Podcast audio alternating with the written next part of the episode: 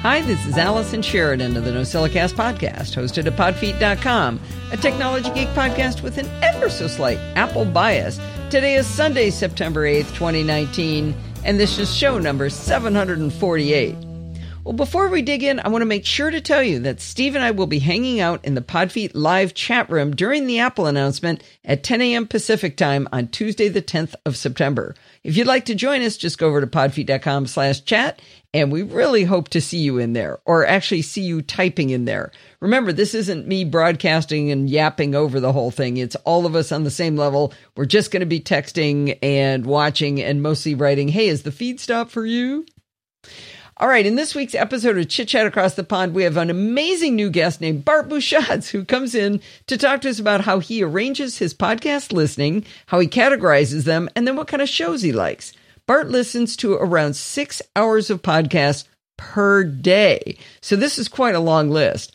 He purposely didn't include any of the usual suspects that he's talked about often before. That means you are bound to learn about some shows that you've never heard of and might enjoy. There are tons of links to every show in the show notes. You can listen to this episode in the Chit Chat Across the Pond light feed, the full Chit Chat Across the Pond feed, or as always, you can listen over at podfeet dot com. Last week, I forgot to tell you that I was on the S M R podcast with Rob Dunwood. Chris and Rod were both out, but Rob and I had a ton of fun. We had a total, just a great geek time.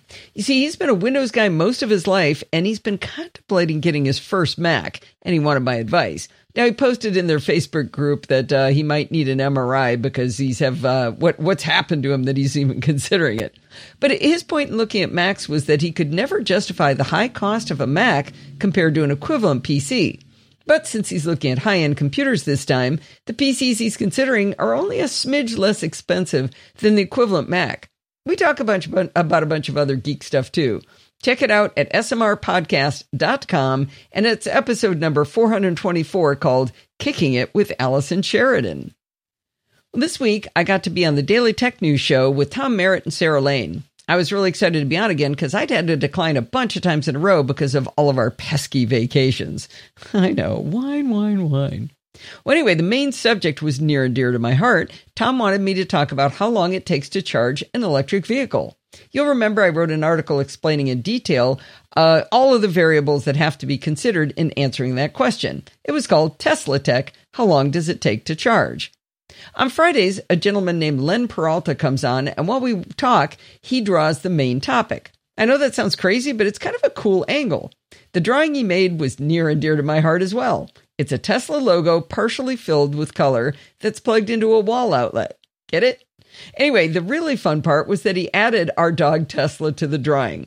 Turns out you can buy all of Len's artwork over at len peralta store dot com. You can get digital downloads or you can get uh, actual prints. I got the digital download, but I'm itching to get the print too. Might need that to add that to the wall behind me here when I'm doing the recordings. Anyway, you can check out D T N S at Is the Tank Half Empty or Half Full? And that's D T N S episode thirty-six eleven. But anyway, of course, there's a link in the show notes. Now, I can't talk about D T N S without talking about the continuing problems of slowdown on my Mac while streaming video. Last week, I went into excruciating detail about all of the experiments Steve and I have gone through with my twenty sixteen MacBook Pro because I can no longer stream video with my, my processor dropping down to nothing. As soon as I start streaming, my processor slows down from a nominal two point six gigahertz to as low as one gigahertz, which makes my Mac nearly unusable. The conclusion of our experiments last week was that it must be some interaction between the failing battery and the C P U and G P U since it affects the graphics card. Last Sunday's live show was all done from my twenty thirteen MacBook Pro, and it worked like a champ. I had zero problems with that Mac.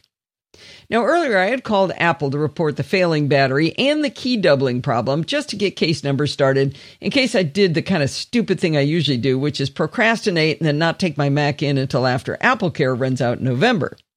Now it was time to actually make a Genius Bar appointment for my twenty sixteen MacBook Pro. I went online, selected the closest Apple store to my house, and was presented with a schedule that showed I could get an appointment. Never.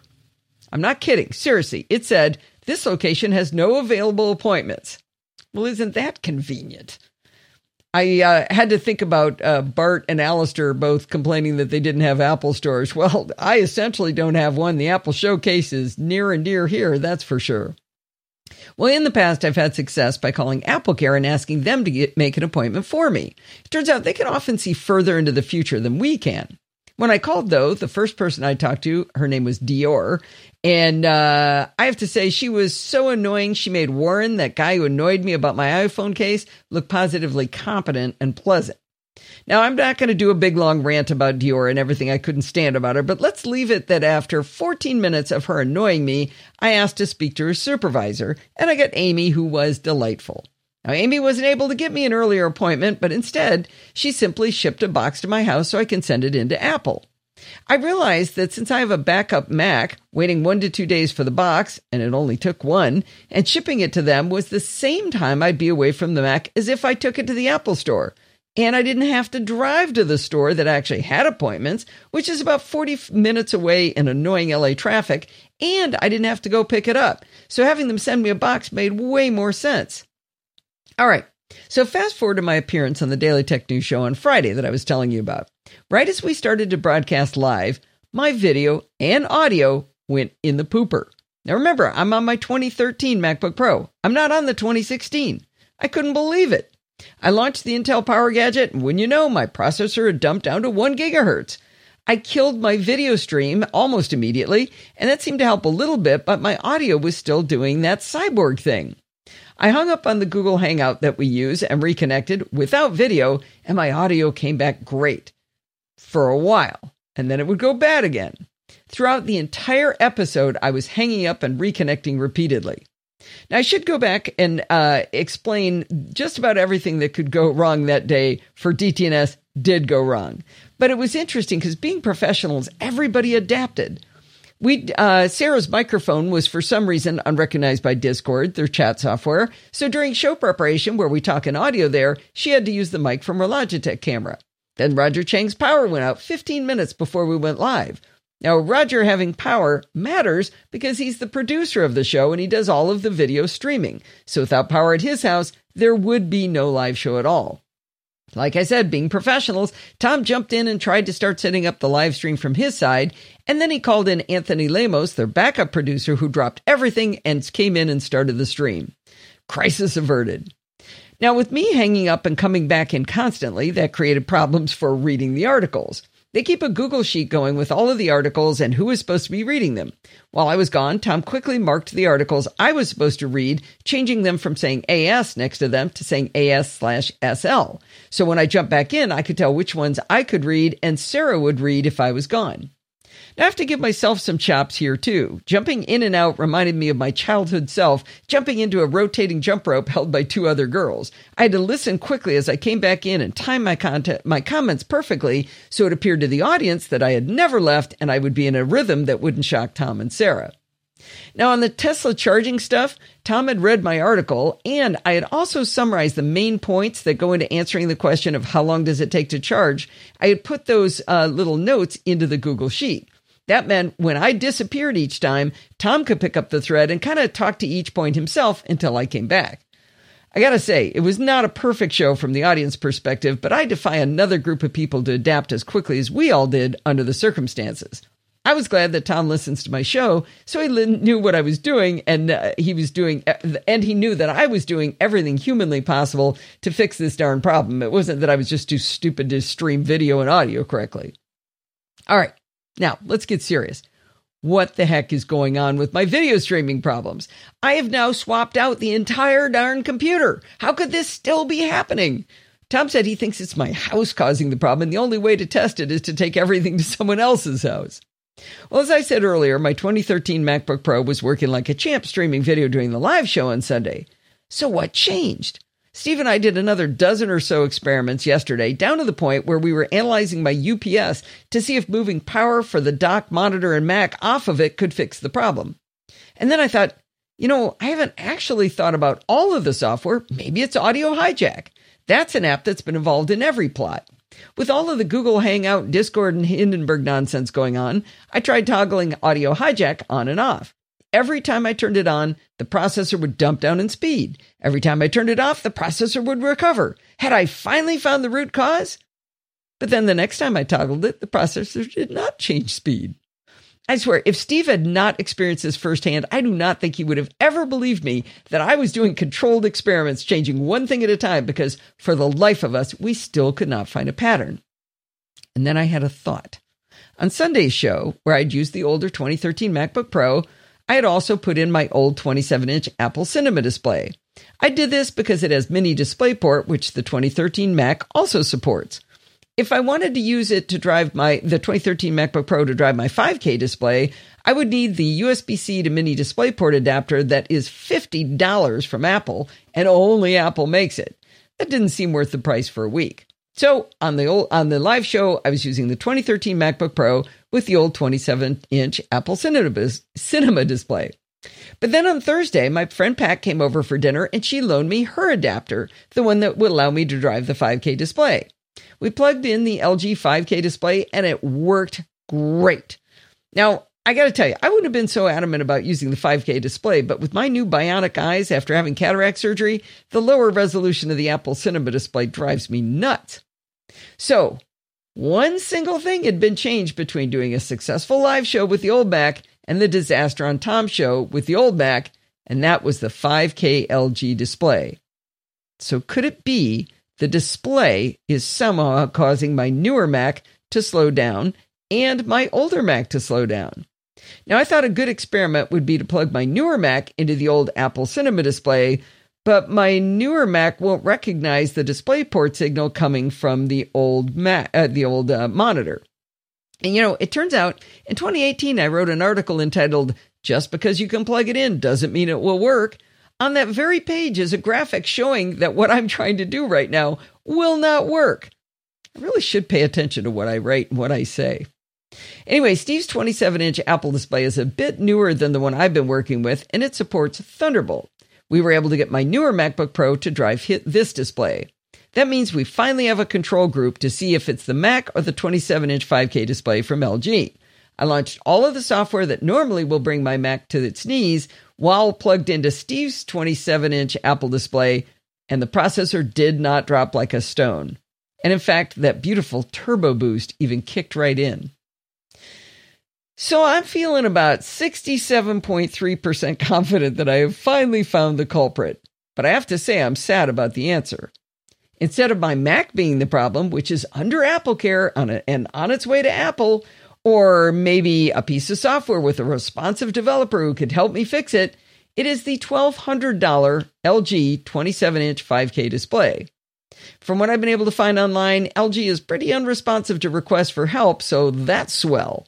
I haven't asked them uh, asked them yet for any help, and uh, they do have an app that I downloaded that allowed me to reset the uh, L G to its factory settings. And in some preliminary tests, nothing went wrong when I was connected to it with my newer MacBook Pro. But I don't believe that because it always changes. So we'll see. We'll keep doing, uh, looking at it. And, you know, if I could just, just run one more experiment, I'm sure I'll be able to figure it out. Dave Hamilton of the Mac Geek Gab has been going on and on and on about how cool clipboard managers are. And when I was at MacStock, I cornered him to see if I could get him to show me why they were all that in a bag of chips. I wrote an article about how we use the built-in clipboard manager in Keyboard Maestro to solve a problem for me, and how I begrudgingly agreed clipboard managers might have some value. Dave talked about our conversation on his show on the Mac Geek Gab, and Larry Lush was listening. Larry is, or at least was at one time, a listener to the NosillaCast as far back as twenty ten. Anyway, Larry wrote to me and explained that he had tried every clipboard manager, and that the very best of them was called Copy and Paste from appreware dot com. Since Larry had never lied to me before, and he did say he tried them all, I took it on faith that he knew what he was talking about, and I bought Copy and Paste from the Mac App Store for fifteen dollars. I'll give you a spoiler right here. Larry was right. Copy and Paste is an awesome app. It's so awesome that I just finished a video tutorial for Screencast Online all about it. Now, usually I have to use a piece of software for a very long time before I'm comfortable enough with it to teach it. But with Copy and Paste, it's so intuitive and so well written that I jumped right in. Now let's back up a little bit and talk about a few problems to be solved. Have you ever had to copy an address from Apple contacts into a web form? You have to copy the first name, Command-Tab over to the browser, hit Paste, Command-Tab back, copy last name, flip back, paste, flip back, copy the street address, flip back, paste, and on and on and on, back and forth, back and forth, back and forth. It's really tedious, and we've all lived through that.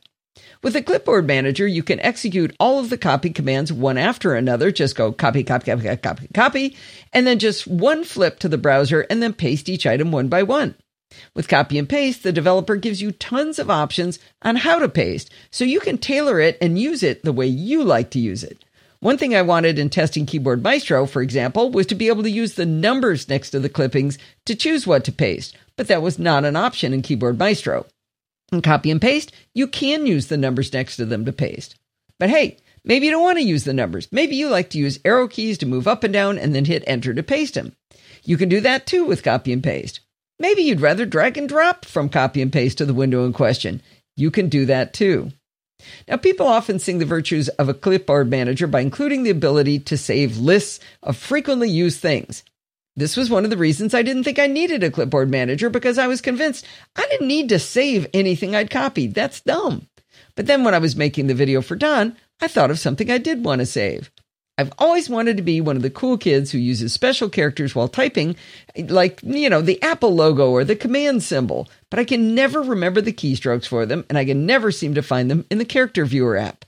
In Copy and Paste, I created a special list called Special Characters, and I put in all of the fun ones. And now I can paste them in at any time into any text without having to remember shortcodes or any other method to find them. Now, you know I'm a huge fan of Text Expander. I can't remember people's names that I've known for decades, but for some reason I can remember probably more than one hundred Text Expander abbreviations. I think it's because I create them myself, and when I create them, I simply put the very thing that pops into my little pea brain, which makes it more likely it will pop into my little pea brain when I need it. Because I can remember these little abbreviations, like T E semicolon for Text Expander, the app increases my productivity immensely. But I gotta say, I talk to a lot of people who say they simply can't remember their abbreviations. If you're one of these people, maybe using Copy and Paste could get you some of the same functionality of Text Expander without having to remember keystrokes. You could create a list for those things you need to type all the time, and then use the menu bar icon to bring up Copy and Paste's window, or remember just one shortcut to open Copy and Paste. Then use the arrow keys or the number right next to the thing you want to type, and hit Enter, and you've got exactly what you need, and you didn't have to retype it all the time. Now, I know this isn't replicating all of the things that Text Expander can do, just the simplest things, but for those who can't get into Text Expander, this might still be a great alternative for you. Now, I've been saying text, but Copy and Paste also captures images. I take a lot of screenshots when I'm working, and I have to save them in order to use them anywhere. As I've been diagnosing my video streaming problem, I've been taking a ton of screenshots of the Intel Power Gadget. I created a list in Copy and Paste for those shots, and using the little star with a plus next to it, I was able to get all of the screenshots to dump into one list, not cluttering up everything else. Now in Copy and Paste, you can name your screenshots, links, or text, so I can even note what I was doing in my diagnostic efforts when I took a particular screenshot. Now, another reason I'm so sold on Copy and Paste is that you can tailor even more stuff just to the way you like to work. I mentioned up front about the three different ways to paste clippings, but there's so much more you can tailor. You can have the window pop up right next to your cursor, or you can have it in a fixed location. You can change the theme from daylight, midnight, dusk to midnight. You can choose to have the numbers for selecting clippings start, start at one like a muggle, or zero like a nerd programmer. Come on, that's a great tip of the hat right there to the nerds. If you're whimsical, you can have cute little sounds play when you copy and paste, or if you're less flamboyant, it can be silent. Are you a control freak? You can sort your clippings manually. This makes sense on a saved list for sure, but on the main list, maybe sorting by last copied makes more sense. You can do that too. How about in a saved list, sorting by the thing you paste most often? Yep, you can do that too in Copy and Paste. If you'd like to search, uh, like to use search to find your clippings, you can do that, and you can even have it default to start in the search field.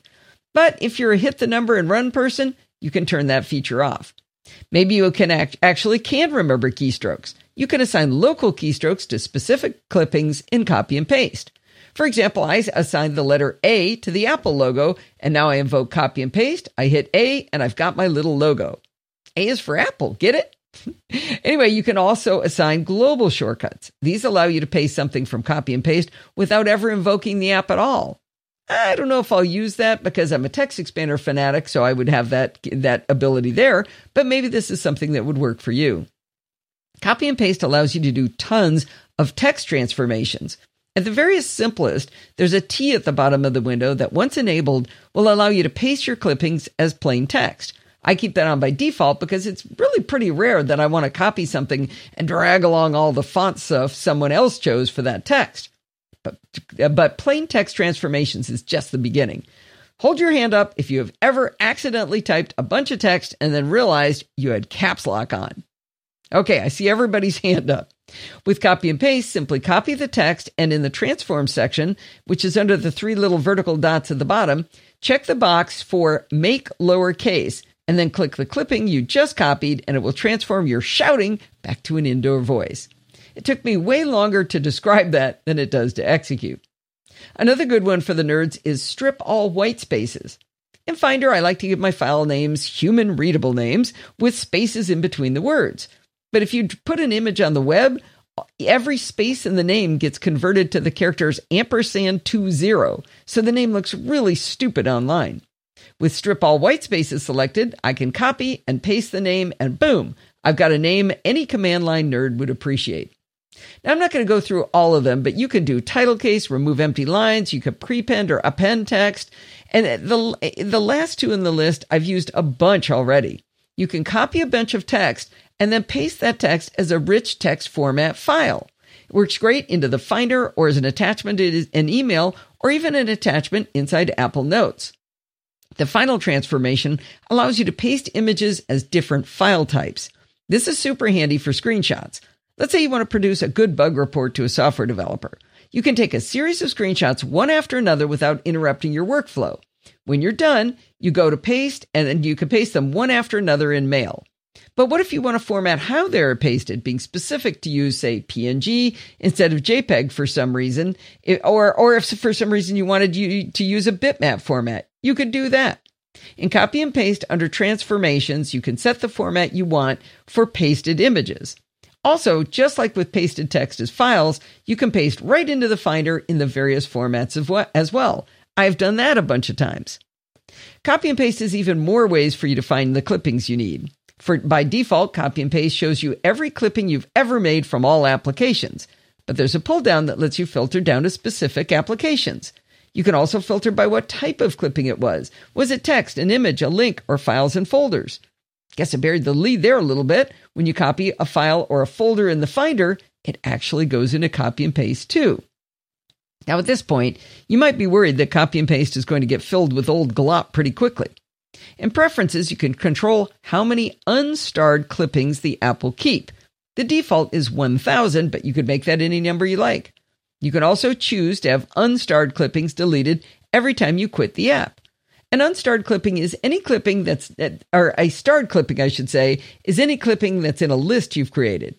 I like that you can let them pile up if you're of the hoarder persuasion, but have it clean up after itself if you like things tidy. It's always up to the way you want to work with Copy and Paste. One of the critical features I want to make sure you don't miss about Copy and Paste is that you can blacklist specific apps.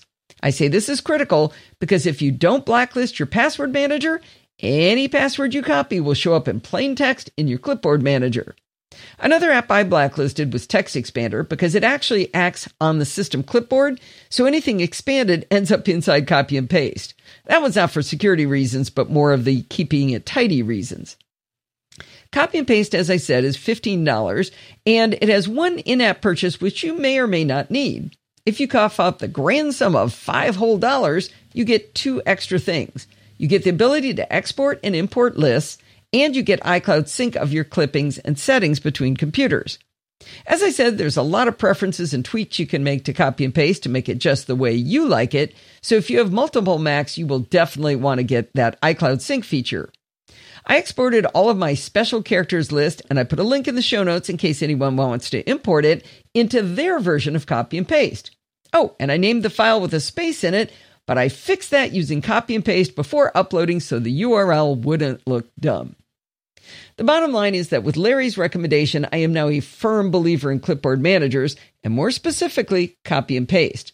The developer, Chris, was incredibly responsive to me while I was making the video for Don, and I did not find one single bug in this application.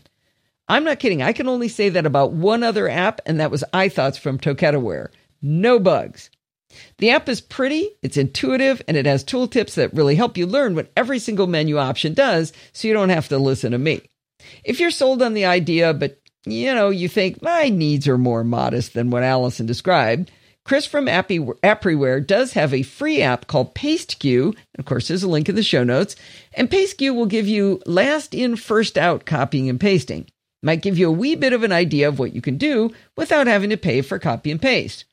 But I bet you'll end up buying copy and paste after you play with it. Anyway, I can't say enough good things about copy and paste. And of course, I will let you know when the video is posted over on Screencast Online.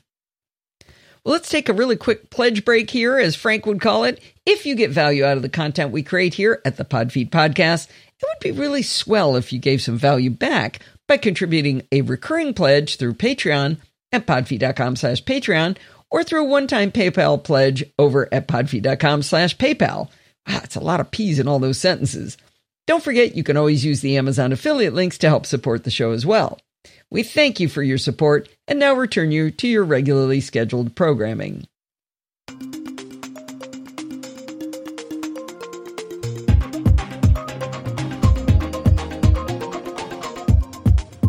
Well, it's that time of the week again. It's time for Security Bits with Bart Busschots, and we have some really, really interesting stuff on the list today, Bart.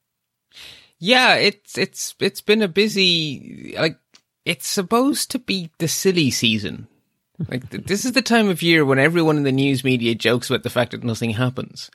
Someone forgot to send a memo to the news. So. It, it is a case of where I'm glad we had some time between the biggest kerfuffle and now to, to have new information. What's going to be our, our first story there, right? Yeah, I'm slightly cranky because most of the developments happened like the day after I recorded Let's Talk Apple. Oh, so, no. Yeah, so I was all, you know, happy, great, this story has had time to settle out, I don't have to go into it blind, because it had been quite a few days, and even then that wasn't enough. And that's usually the thing I like about Let's Talk Apple, is I usually get to sum it all up instead of having it stretch over two months, but no, next month we'll have to start with, so what happened after we recorded what? Oh, bummer. Well, we get the benefit. Yes, we do, which is which is nice. Anyway, first thing we have to do is we have to wrap up a little leftover from last time, which is the Siri grading kerfuffle, which has been nicely rounded out, I think, um, with a letter from Apple to all of us here on planet Earth, uh, explaining, apologizing, and describing changes. All good things.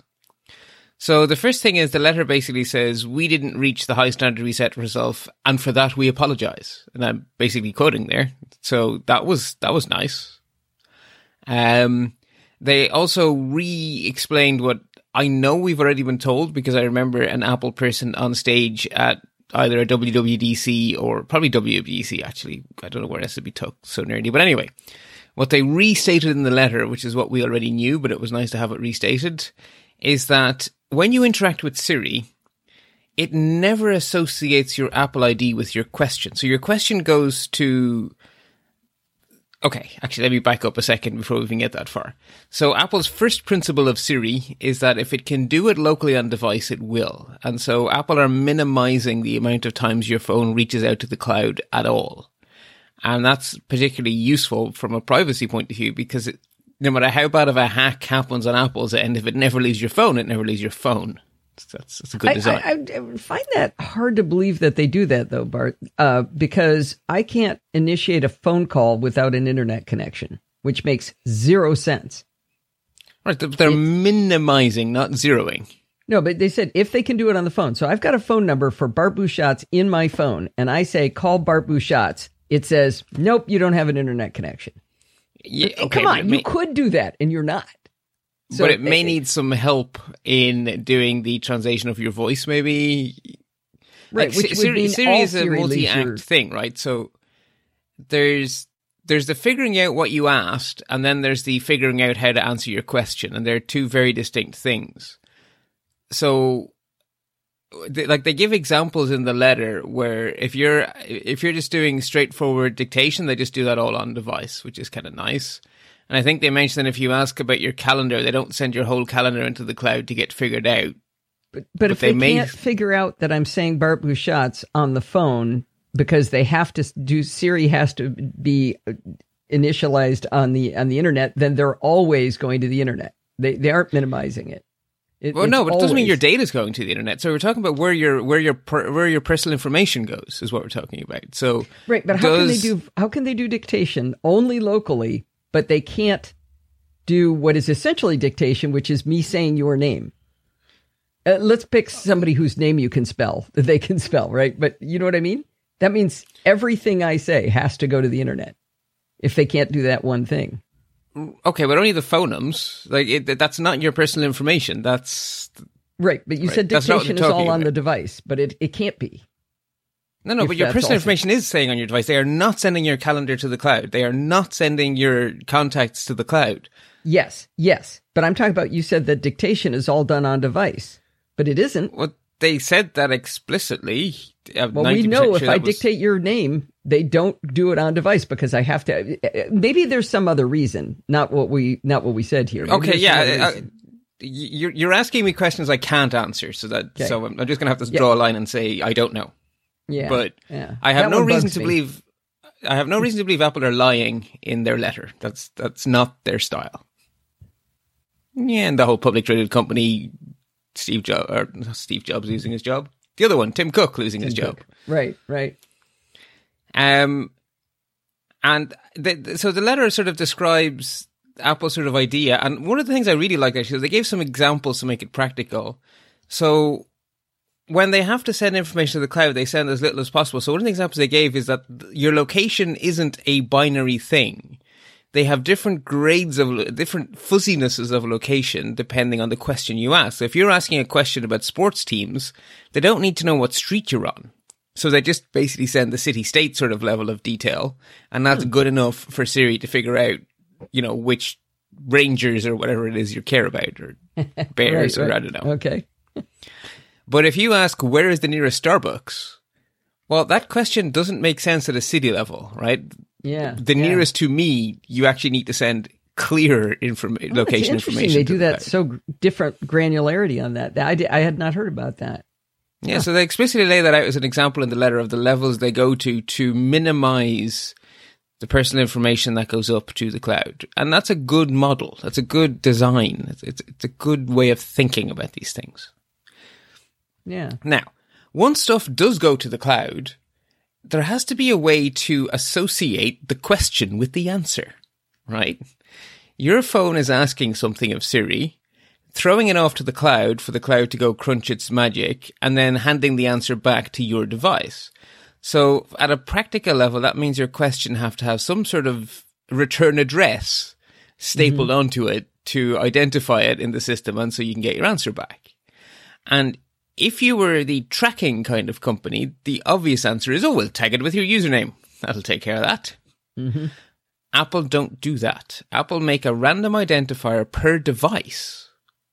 So me on my Apple Watch and me on my Mac and me on my iPad are not seen as me by the Siri Cloud. They're seen as three different devices.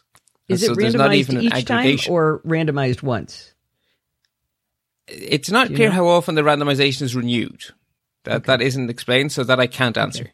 All right, but, but there's no, there's not Apple even the linking. It's of, not your phone number. It's not your name. Yes, exactly. So it's not your Apple I D. It's not your phone number. It's not your name. And if you're a, if you're like us, a multi-device person, you're not even one thing. So I have three Macs, an iPhone, an iPad, and an Apple Watch. I have lots of identities in Siri, none of which are my Apple I D yeah, or my phone yeah. number. So, th- so like a like a packet going out from your uh, I P address out to the internet and coming back through your router. That's how they bring it back to you, yeah. to the device that asked the question. Exactly, and that's all that really matters, right? It just needs to go back to the device. It doesn't, re- you know, they don't need any more than that to be able to answer your question, which is. Again, it's sticking to the principle of tell us as little as you need to and we'll do our best to answer your question. So they keep Okay, before the changes, let's let's look at the universe before Apple changed anything, and then we can describe the changes. So before anything changed, Apple would send your phonemes, your your audio, to the cloud. The cloud would attempt to figure out what it was you asked, and then that would be done by computer. So you have a, a machine trying to read your phonemes, and your machine would make a transcription. Oh, sorry, their machine would make a transcription, and what would be stored in the cloud would be the transcription and, for six months, also the sound associated with this random identifier. After six months, they may or may not hold on to it if it's useful for training data, but they would throw away the identifier. So then it just becomes one big pot of noises. Not, sorry, noises and transcriptions, but they're not even tied to a device anymore. They're just tied to nothing. Huh. And the they were very explicit about this. The sole purpose of uh, of all data retained is training Siri. That is all it is used for when it is kept. So it instantaneously it is for answering your question, and if it is stored, it is for training Siri. It is not used for anything else, and they're very explicit about that, which is good. Now, a part of the training Siri is quality control, effectively, uh, which is where they had human beings listening in to check that when Siri is learning from its mistakes, it's learning accurately, so that basically the, the it's their quality control, which Apple called right. grading. And that was human beings listening to the audio, reading the transcript, and marking Siri's answer. So that seems you know, like a useful thing to have them do. It's very important for the future of Siri. But when they said that they kept your stuff for six months for analysis, we didn't assume that meant human beings listening to what we said. And right. that is so, what Apple apologized for. So you think it's for. a communication problem more than anything else? I mean, factually speaking, they were telling us the truth, but in their own words, they fell short of the mark and they apologized. And that's hmm. the bit they're apologizing for, right? Okay. For not explaining what that word, that word was carrying too much weight.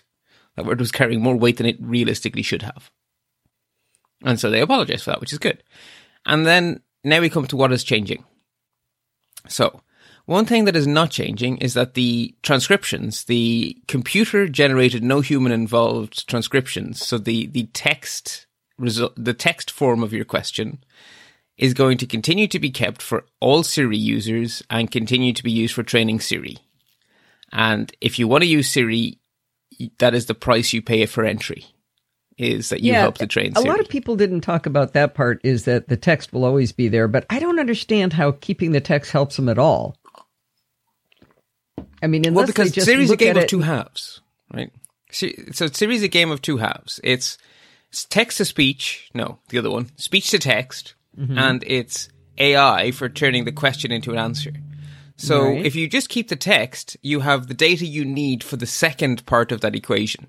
And the second part is the part we've had the least practice with as a species. Like, we've been doing text-to-speech since Dragon Dictate. Sorry, speech-to-text since Dragon Dictate in, what, the eighties, nineties? Mm-hmm.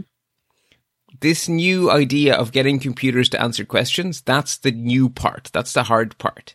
So what they need for that is not the voice. What all they need for that is the transcription. So that is enough to help them learn. So it is extremely valuable. Out of the two, the least creepy one is actually the most valuable one. But they still need to double check that Siri is dealing with accents and, you know, weird pronunciations and stuff like that. So they still need some help in terms of the audio. So that's why they're giving an opt-in program. So it's going to be an explicit opt-in where they're going to ask users to help make Siri better by opting in. So I imagine that'll be an interception screen when you set up the iPhone first. And so okay. that will help the, with the first half of the equation, which is the, spe- the speech-to-text part. I, I'm a little bit bummed that they're not showing how... Um... getting more into the connection between what you said, what it wrote, and what it answered. Like, there, especially as it goes device to device, because I, what I really don't understand is why the, the HomePod with its perfect speakers is just doing weird crap all the time. And I was walking by the speaker the other day saying absolutely nothing, and Siri went, "Hi." What? I don't even know how to make you do that, right? And then, uh, but that, and if I dictate on my Mac, it's it's utter garbage. It's maybe sixty percent correct. If I, di- di- I dictate on my phone, it gets up to about eighty, and I dictate on my watch, and it's almost perfect. So the thing with I've, the worst microphone in the smallest possible device and the worst processor is the one that does understand me the best. My understanding from secondhand information, because Apple have not explained the architecture out in the open, but from via John Gruber's Little Birdies, there is not one Siri. There are many Siris. And so the different products actually connect into different clouds running different versions of software. And there is mm. a project underway to unite all the Siris into one Siri. But your your phone is talking to a different cloud than your Mac, which is why they behave differently. And the HomePod is talking to another one as well. Mm. And that's why they have these inconsistencies, according to John Gruber's Birdies. Interesting. So, yeah, I can't really, I mean, it sounds like the kind of thing that would evolve organically, not by design, but by how do we get this out the door? And now they're desperately trying to pay down the technical debt. Yeah. Which happens. Like in the real world, there's a lot of things in the real world that are not how anyone would have designed them. But there they are. Right. So that that's sort of actually the, the really that's the bottom line, right? So it's going to become opt-in for the voice part, and Apple are going to ask you whether you want to opt in. You're not going to be opted in by default, you're, so it's not opt out; it's opt genuinely opt in. And Apple are hopeful that people will choose to help make Siri better. And I'll be honest, I will. I will tick the box and say, "Yep, please do that." Do you tick the box on every device? I wonder. Every device like- I turn Siri on on. Well, HomePod, you don't. I don't think you can turn it off. I don't have I don't a HomePod. Would, I don't know. I don't think it would be anything if it didn't have it. I wonder. I, I don't. I mean, you set up HomePod through an app, I guess, right? Mm, not well, sort of. I think something to it's do like with your the, hub. It's really hard to tell. Like your watch is managed through the through the watch app on your phone. How's how's the HomePod managed? Yeah, I remember there was something we had to do on whatever is the hub. We had to have the home app or something, but it, there's not really control so much. Like, you don't really talk it. But you must have at some point told it what your Apple I D is and connected to your Wi-Fi. And so, so there's got to be some sort of U I yeah, at some stage. There there was, yeah. But it was it was weird. It wasn't something normal. Right, but at that point, that would be your that at that setup stage is the point where you would be asked the question, yay, yay or nay to yeah. Siri grading. But if you've already got the device running, you're not going to ever see that question. At the point of software update is where I imagine you'll see it, because yeah, you don't Apple are saying this is going to happen at a software either. update. Yeah, I don't know. It'll be interesting to see. Just, just curious. My, my guess, right? Pure guess. I know nothing, but mm-hmm. some app somewhere is going to get a badge that says "one" on someone's iPhone in your house. And when yeah. you click on it, it'll say there's a new version of HomePod. Do you agree to the new terms and conditions? Maybe. Like I said, it doesn't go through your phone, so I don't know where it's going to come up. Maybe on yeah, maybe it'll on find the, a way. Uh, Apple T V. It has to be. It has to be somewhere. It has to be. Yeah. Yeah. Somewhere that uses Apple Home, basically. Well, we don't have to speculate for too much longer. Yeah. Yes. No. Anyway. So yeah. So that's that's basically where we stand. So Apple have told us that it's coming back after a software update, and it will be opt-in. So that, that is the bottom line. So that I think that wraps up that kerfuffle. Okay. It's a, it's a neat little package, which is good because it makes way for the next one. So I right. This has been big news. So Google's Project Zero released extremely in-depth and extremely high-quality research on the technical aspects of exploit chains that they found in use in the wild to deploy what they call an implant, but it's basically spyware, onto iOS devices. And I'm going to lay out the facts as best as I have been able to determine them by reading everything I've been able to read. And I'm not really going to go far beyond that because okay. there's a lot of heat going around. And I, I just don't want to contribute. So, What we know is that the malware was extremely sophisticated, requiring multiple separate exploits to be chained together to form a chain which eventually leads to root access. And so it's not, because of iOS's architecture, you don't find a bug that gets you to root. It's like an onion. You have all of these layers of security. And so in order to get from zero to root, you need to break your way through each layer. So what you actually have to do is find an exploit, which gives you a little toe hold. Then you have to find another exploit to get the next, you know, get your little toe in as well as your big toe. And little by little, you worm your way in. So that's why we're talking about exploit chains, not single exploits. So there were fourteen exploits collected together into five chains. Hmm. Now, that takes a lot of effort.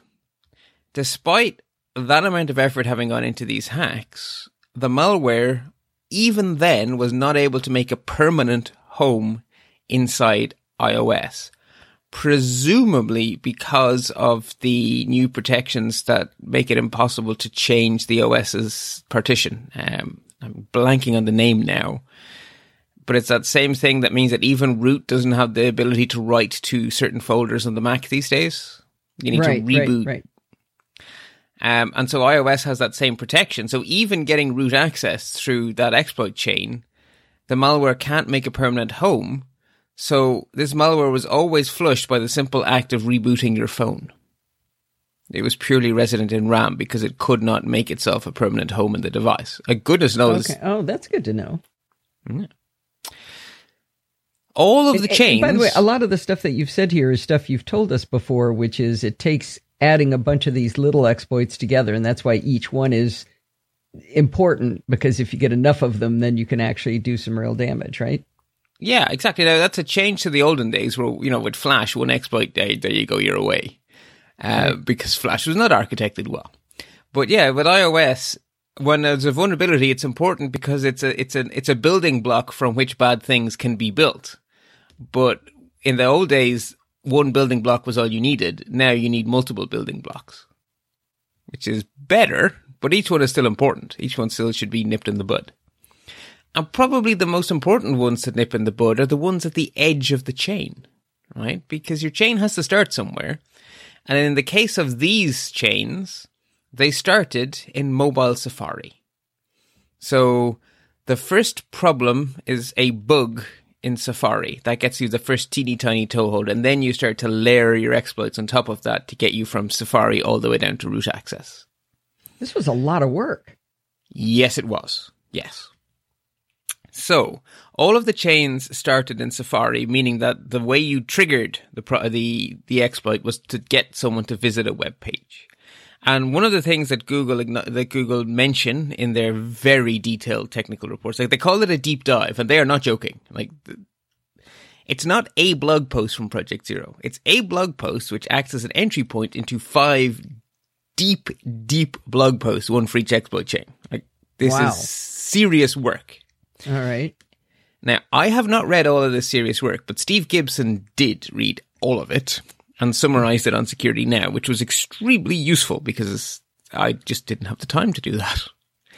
Um, and one of the things that Steve pointed out is that the, the Project Zero guys are very clear that the the first layer of the onion, the bugs in Safari, were also present in Chromium, which meant that they were present in pretty much all modern browsers apart from Firefox, because Chromium is now at the, the heart of almost everything, right? Chromium is a port of WebKit, which means that a lot of the older code is in common with WebKit, the newer code isn't, they've diverged, but sort of like a Y shape, they have a common root and then they diverged a couple of years ago.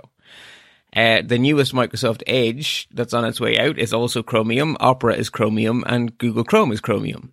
So if there's a bug that's in old enough code that it's in both Safari and Chromium, it's also in the beta Edge, and it's also in Opera, and it's also in Chrome. But of course, from that point on, the chains will diverge, because if you break, if they say, like, so Android, if you're running the Chrome browser, the outer skin would be the same, that'd all be Chromium. But once you get through the outer skin, you need different exploits for Android, right? It would still right. be true you need a chain, but it would be a different chain from that point forward.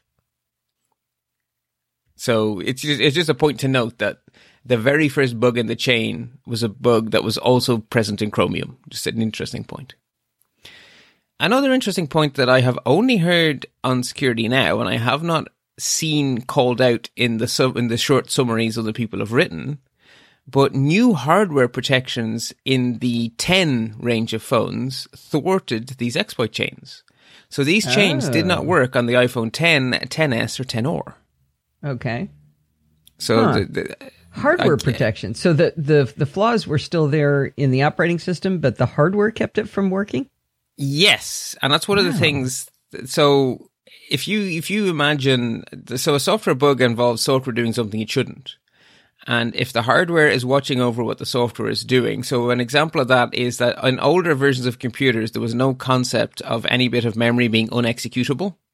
But then we added instructions into a processor that allow you to mark parts of RAM as being definitely data. And that if any app tries to execute a data piece of RAM, then it must be a vulnerability because that's not allowed. It's the app said up front, this is data, and now it's trying to execute it. And therefore the hardware can...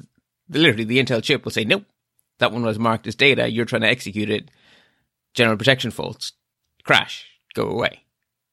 So hardware has been helping to protect us from malware for a very long time. And, cool. Yeah. Uh, Steve did mention the exact technology that's in those phones that was preventing these exploits, but it I didn't write it down and I don't remember. Fair enough. Yeah. What we also know is that Apple fixed the vulnerabilities within six days of being told about them by Google. What we yeah, didn't know initially... That was impressive. It was impressive, but what we didn't know initially, but we now know, is that Apple were already in the process of fixing the bugs when Google phoned. They had found out about them four days earlier, and so from Apple's point of view, they fixed them in ten days. Well, I, th- I think it's time to break into the story here and explain that uh, Google announced this and said a bunch of things that maybe exaggerated the situation or didn't clarify enough, didn't give enough context to really understand what was going on. And this information that Bart just said about how we know that Apple was already fixing it was because Apple wrote an open letter about this exploit with a lot more information that makes this way less scarier than the way Google made it sound. Yeah, and for a large part, there's actually only very few points where there's a A disagreement on the facts between the two companies, the, very few. Yeah. What you basically have is th- the Project Zero guys are true blue nerds. They wrote a post explaining the technical coolness of these highly complex exploits. They gave no context. And the lack of context was actually much more scary than any of the facts that Apple is quibbling with. And damaging. With. I mean... It, yes. It, I don't yes, want to snake the story, but they were things they, they left out that led you to believe things that were not true. Well, and some yeah. of it was not true. yeah, like I said, there are two, there are there are I think it's two points that Apple factually disagree with Google on. But is it even two? Well, there's Actually, the no. how long the exploit was out there. Yes, yeah, so that's the big they, one. Yeah, so Google said it was what, a couple of years? Google said Apple, two years, Apple say two months, and... That's a fairly big difference. It is a big difference. So the estimate of two years is, is, is sort of based on the age of the... So it's not an exploit against a version of iOS. That's why there's five chains. Why are there five chains? There's five chains because each one targets a different version of iOS. And those versions of iOS would have come out over multiple years. But if you want to have a successful campaign today... You don't only attack today's iOS, because that assumes we live in a world where everyone listens to this podcast and stays patched and stays secure. That's not planet Earth. So if you want a successful campaign today, you actually have to exploit today's version of iOS, yesterday's versions of iOS, and a few versions back. And the mm-hmm. further back you go, the closer you get to attacking every iPhone. So the fact that the vulnerabilities are in two years' worth of iOS... doesn't mean the attacks were happening for two years. So, uh, okay, so that's a case of where they what they said and how it, we interpreted it was different. Well, they could no, have been more they, clear in explaining it. They actually said it was for two years, and I don't believe they should oh. have said that.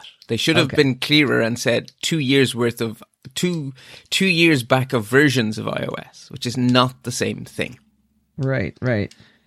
So that's a definite point of disagreement. And the other point of disagreement isn't really a point of disagreement. It's a point of less information, where basically Google said Apple fixed it in six days because Google assumed that when they told Apple it was news to Apple, Apple clarified and said, well, actually, it wasn't news to us. We were already working on this when you when Google phoned. What we don't know is how Apple knew before Google told them.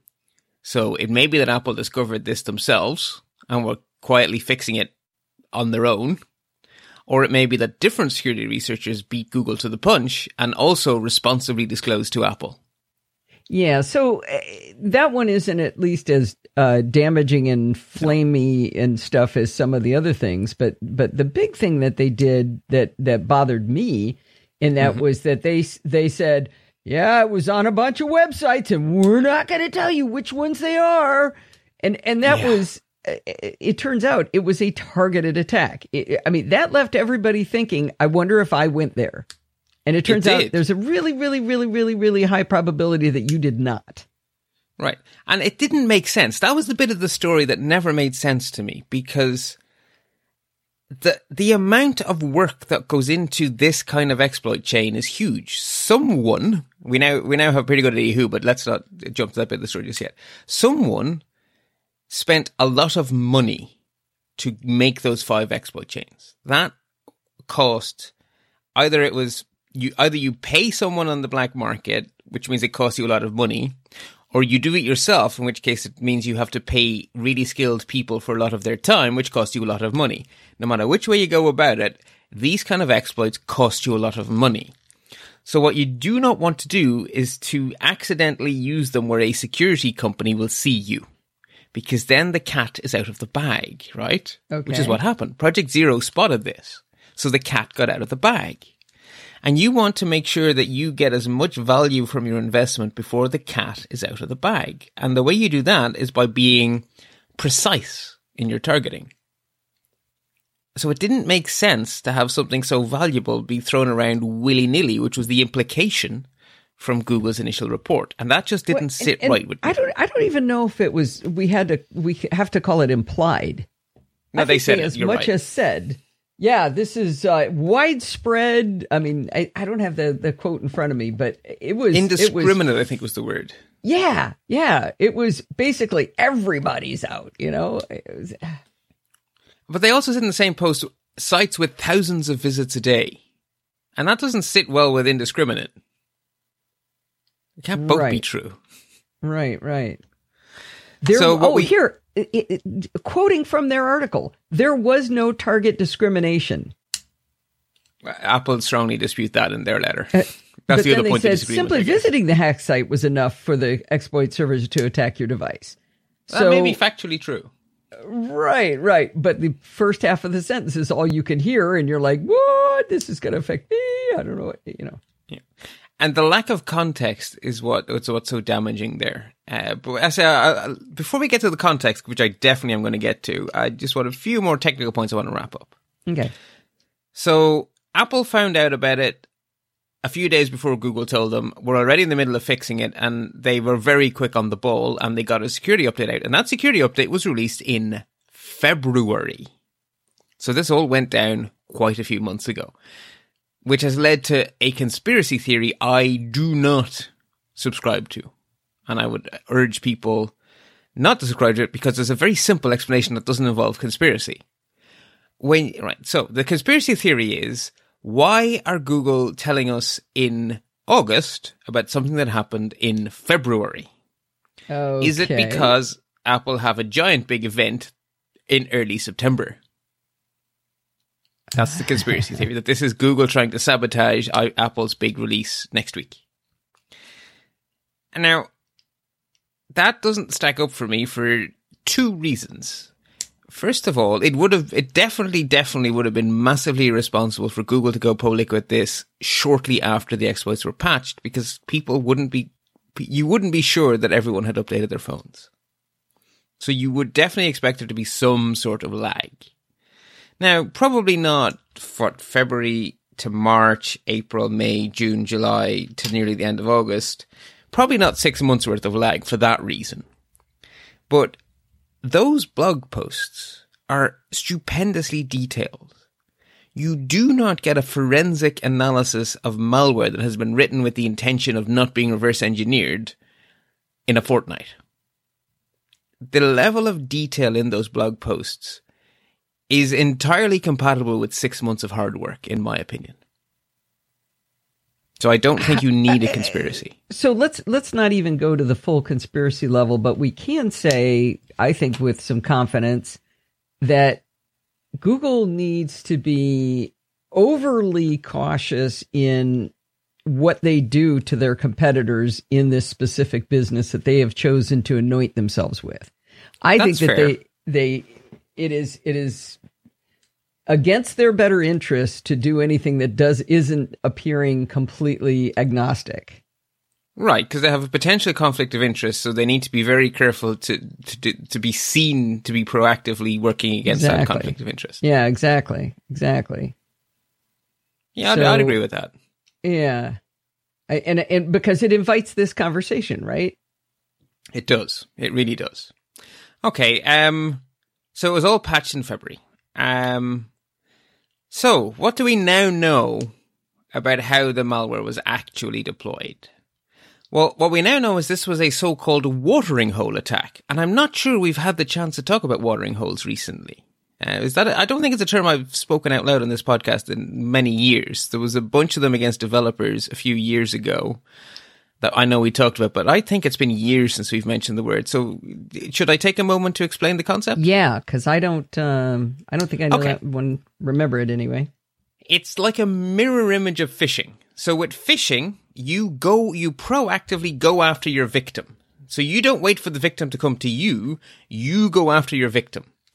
A watering hole attack is the opposite, and the, the reason it gets its name is from the animal kingdom. So imagine you're a hungry lion. You have two choices. Oh, is it a honeypot? A honey, no, a honeypot is proactive, right? So a honeypot is attracting. This is different to a honeypot. This is the third way. Okay. A, a honeypot tries to attract someone to somewhere they weren't going anyway. A okay, watering, watering hole, hole is different. Right. So you do not have to do anything special to make a bison go to a watering hole, because bison have to drink, and the watering hole is where you can drink. So if you want to catch a bison, you go to the watering hole where you know the bison's coming anyway. I got you. Okay. So that's what a watering hole attack is. You have to go make it. Okay.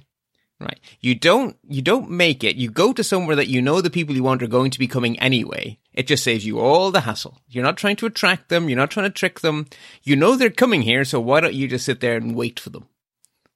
So basically, they hacked websites that they knew the people they wanted would come to.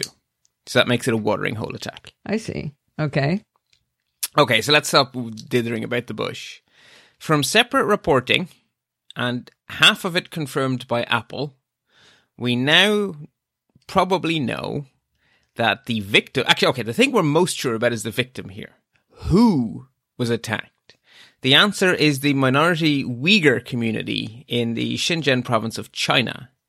They are a Muslim community in China, and the Chinese government have been actively persecuting them for years, literally locking them into concentration camps, which they called schools. Vocational schools is the euphemism they use for them, where they brainwashed them and then release them back into the community.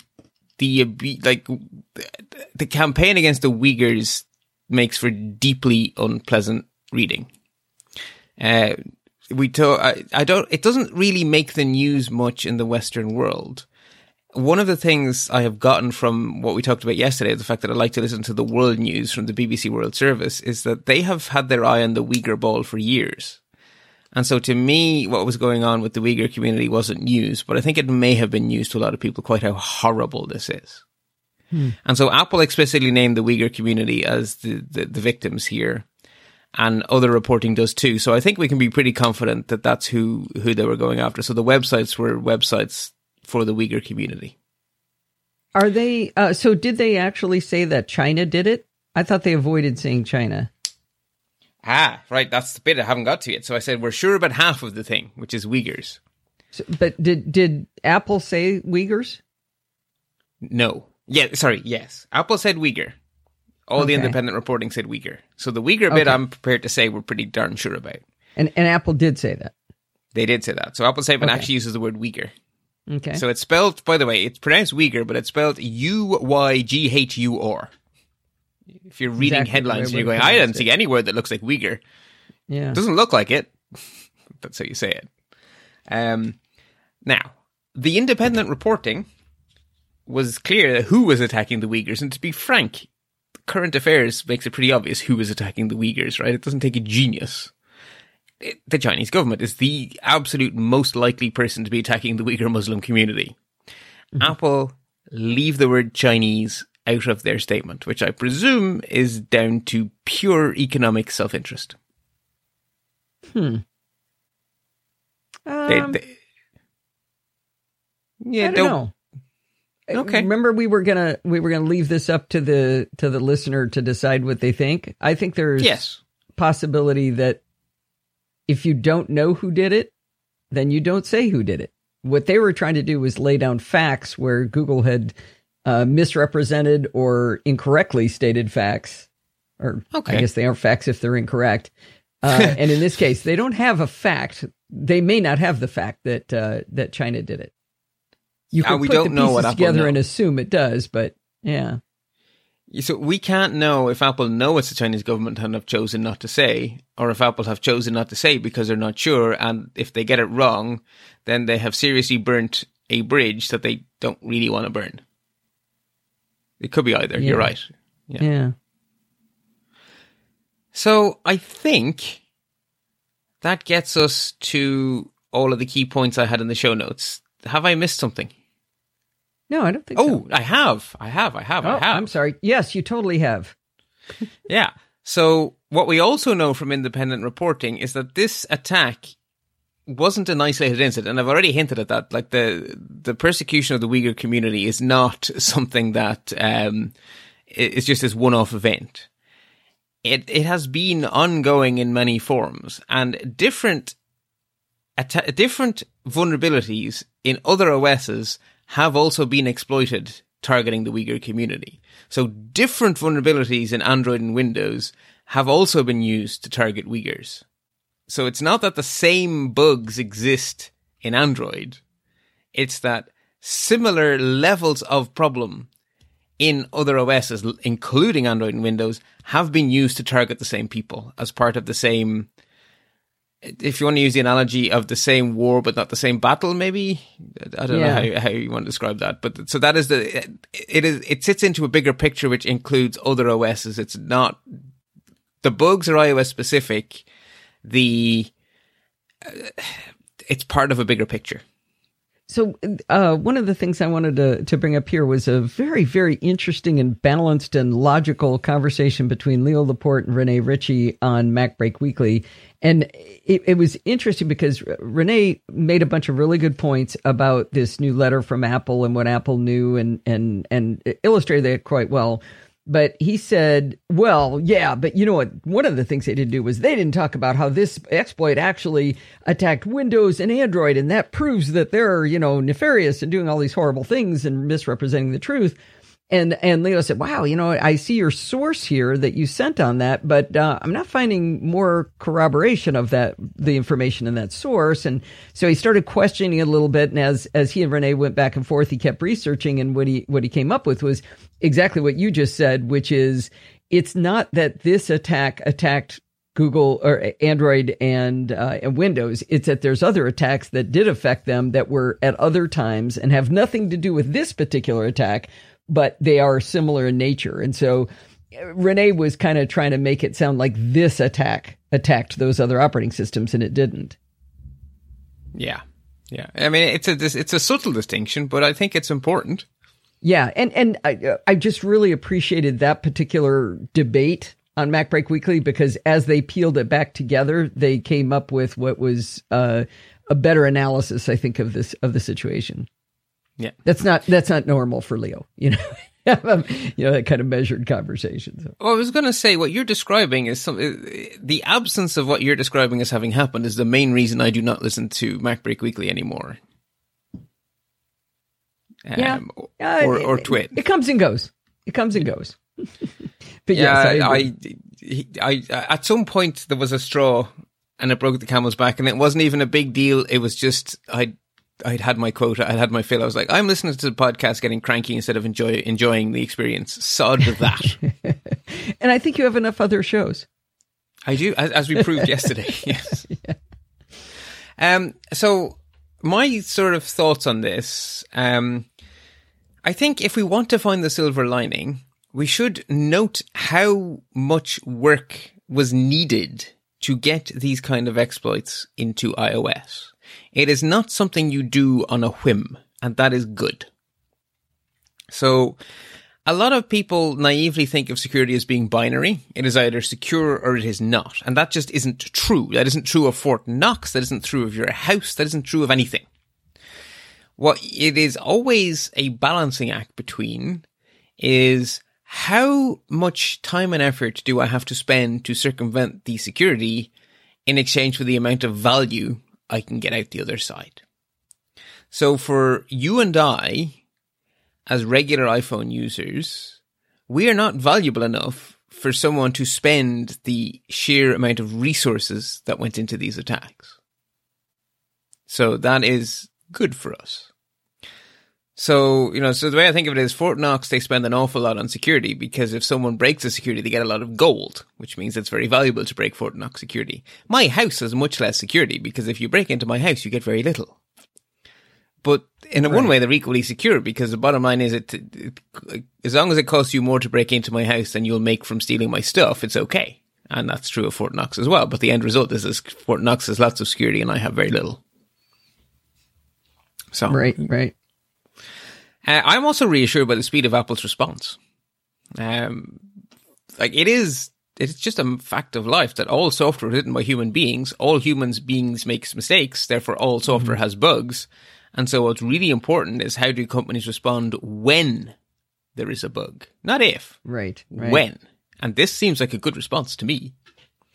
Yeah. And the, the fact only that other... they were working on it and the fact that they did fix it. So uh, what looked like quickly, at least from the Google perspective, right?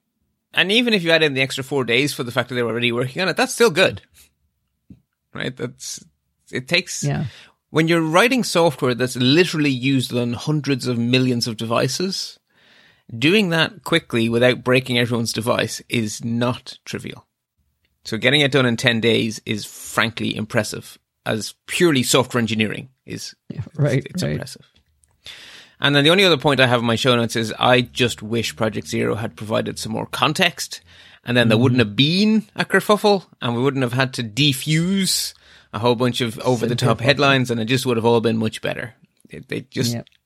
Context would have helped a lot here. So I have lots of links in the show notes, and I have a note above those links. I have not altered the headlines. So these headlines reflect how the story broke. So from top to bottom, they're in the chronological order I encountered the stories. And you'll see that initial headlines leave out facts that we later learn. And then as you scroll down through those headlines, they begin to develop the extra facts. Okay. So just to, I just wanted to make that point at the top. And I've yeah. clearly marked the opinion pieces as being separate from the fact pieces. Did you okay. mark the initial Google one as opinion? No, I'm just kidding. I did not. That, that no, would no. have been slightly passive-aggressive and perhaps not uh, unreasonable. Accurate. yeah.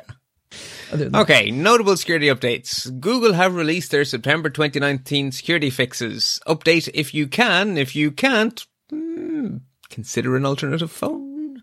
And I would like to say right here that I threw a uh, an Android phone into the bin because I couldn't get the latest security updates, and I now have an updatable phone. Yay. I'm hoping you recycled the other one. Yeah, I actually technically still have it in a drawer because I keep going back and forth between recycling and giving it away. And giving it away is irresponsible, but might actually help somebody, so I don't know which one I'm going to do. Could you could you root it? I don't know anything about that. It's just a thought. It's a way yeah. of recycling, right? If you root it and put a modern O S on it, uh, the vanilla Android that or might something. Be fun to learn how to do. It could be mm-hmm. a segment on the show. There you go. Yeah. Um, Firefox have released version sixty-nine of their browser, which contains a bunch of critical security patches. I don't mention every ver- every update to Firefox, just like I don't mention every update to Chrome. But this one I am mentioning because it does a little bit more than just fix the security bugs. It also marks a big change in Firefox's attitude to tracking cookies. They have been slowly building up to this, adding in effectively Firefox's equivalent of, of Apple's intelligent tracking prevention. And it has gone from being a beta feature to being a feature that is available to everyone but turned off by default, to the obvious final step in the progression in Firefox sixty-nine, it is on by default. So Firefox proactively blocks site-to-site tracking as of Firefox sixty-nine. In a related story, the Firefox blog made it clear that they will not be following Google Chrome's lead in tweaking the A P Is to make their browser more hostile to ad blockers. So Firefox is not following Google down that rabbit hole. Again, there's an obvious conflict of interest creeping in there. Yeah, absolutely. Windows, Linux, and Mac users who are also Google Chrome users really should make sure that their browser is fully patched, because Google issued a warning saying that there's a really nasty bug they just fixed. So um, hmm. I believe Chrome auto updates, assuming you remember every now and then to turn Chrome off and turn it on again. And given how rarely we reboot our computers, I I have a lot of apps that have, like, my apps have uptimes of weeks. So if you're a Chrome user, maybe just, you know, shut down Chrome for once and, and restart it. It will remember your tabs and stuff, I presume. I don't know. I don't use it, but I presume it will. Uh, users of Samsung, Huawei, L G, and Sony Android phones should make sure that their firmware is up to date as well as their Android. This is because a weakness was found in how many models of phone by these manufacturers implement a feature that allows carriers to send provisioning profiles over the air. So that is configuration settings for your phone pushed down from your carrier over the air. And that is a very useful thing for carriers to be able to do.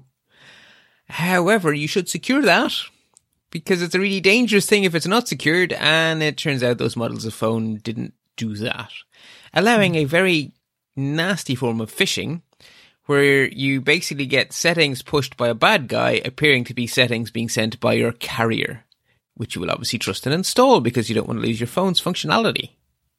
So it is important you get those security updates. And they're firmware updates, not Android updates. Uh, notable news. Just to highlight or underline or you know, illustrates is probably the word I'm looking for, how, why it is that everyone's saying that it's time to move away from S M S as a security mechanism for anything. A bunch of tweets appear in a certain Jack Dorsey's Twitter feed, that is the C E O of Twitter, that he did not write. He did not actually have his account taken over. What Ooh. happened was his phone number was spoofed to trick Twitter's S M S gateway, which allows you to text tweets to Twitter, which will then get posted as you, into thinking that tweets had come from Jack Dorsey, because the from address on the S M S message was faked. So Twitter have turned off the ability to S M S to Twitter. And they are going to selectively turn it back in, back on only in countries where S M S is just really important. It's just part of the culture. And only after the carriers in those companies have taken steps to prevent the spoofing of the from address on those S M S messages so that it will work properly. And in those countries, I don't think there's anything can be done against SIM swapping, but at least in the U S, I presume they're not going to turn it back on in the U S. I think we're talking about African countries where the, the cell phone network is basically the internet, where they use, like, their currency is even based on S M S messages and peso and stuff. Um, so at least in the U S, I think this puts an end to this particular exploit, and they're going to be very careful about it in other countries. What they're also doing is reviewing their two F A approach, because at the moment they use S M S for two-factor auth as one of their options. And hmm. I think that's probably worthy of reviewing, and one assumes the answer will be, oh yeah, we should stop doing that. Yeah. And, and just in a related post, to stop using it. That would be nice too. Yeah. Yeah. In a related post, uh, I more have a post, how to set up two-factor authentication for Twitter. And I would just recommend people do that. Yes, in this case, two-factor auth wouldn't have solved the problem. But there's lots of problems two-factor auth that does solve while we're thinking about Twitter security. And um, also, any two-factor auth is better than no two-factor auth. So there we go. Now, I have decided to start grouping news stories related to the big companies together. So Google News. The people behind the Brave browser have accused Google of using so-called push pages to circumvent the G D P R. They've done a whole bunch of impressive research on this, and they have passed it on to the Irish Data Protection Commissioners uh, because the Google's E U headquarters are in Ireland, which means from a G D P R point of view, the Irish Data Protection Commissioner is the referee over Google. So Brave are hoping that there will be some enforcement action taken against Google to basically, this is allowing Google to share personal information with advertisers that they're not supposed to be sharing with advertisers. The thing I found interesting about this article too was that the uh, the proof they had was the C E O of Brave finding his data having been breached because not breached being used because of what they had done. Yeah, which is a very interesting way of fi- getting standing in a court. Yeah. And a lot of headlines. Yeah, and I'm assuming the C E O was game for this. I don't think it's an accident. Given Brave's business model, I'm assuming this is very intentional. We need a test person so that we have a strong case. How's about the C E O? It's, it's a clever tactic. The U S Federal Trade Commission have fined YouTube one hundred seventy million dollars for breaching COPPA, the Children's Online Privacy Protection Act, after they were caught telling the regulators they had no minors on their platform, so they were not subject to COPPA whatsoever. Liars! While simultaneously telling people who they're trying to sell ads to, quote, today's leader in reaching children aged six to eleven, oh. describing themselves, and, quote, unanimously voted as the favorite website for kids two to twelve. Oh, my gosh. Wow. Right, so talking out of two sides of their mouth there just a little bit. So as well as the fine, which is a pittance for someone like YouTube, uh, they're also being forced to change how they set up their website to bring their website into compliance with COPPA, because quite clearly there are under thirteen-year-olds on that website. and they're and they're selling based on that, right? And they're selling based on that, yeah. I mean, it, it's... I, it's I find it hard to find anything positive to say about that kind of barefaced lying.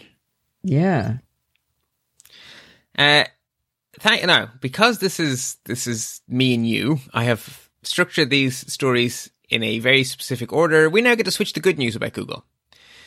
Google have expanded their Android bug bounty program to cover third-party apps with more than one hundred million downloads. that is, Google are using their money to pay to make other people's software more secure if it's popular on Android. That's called being a good steward of a platform. Yeah.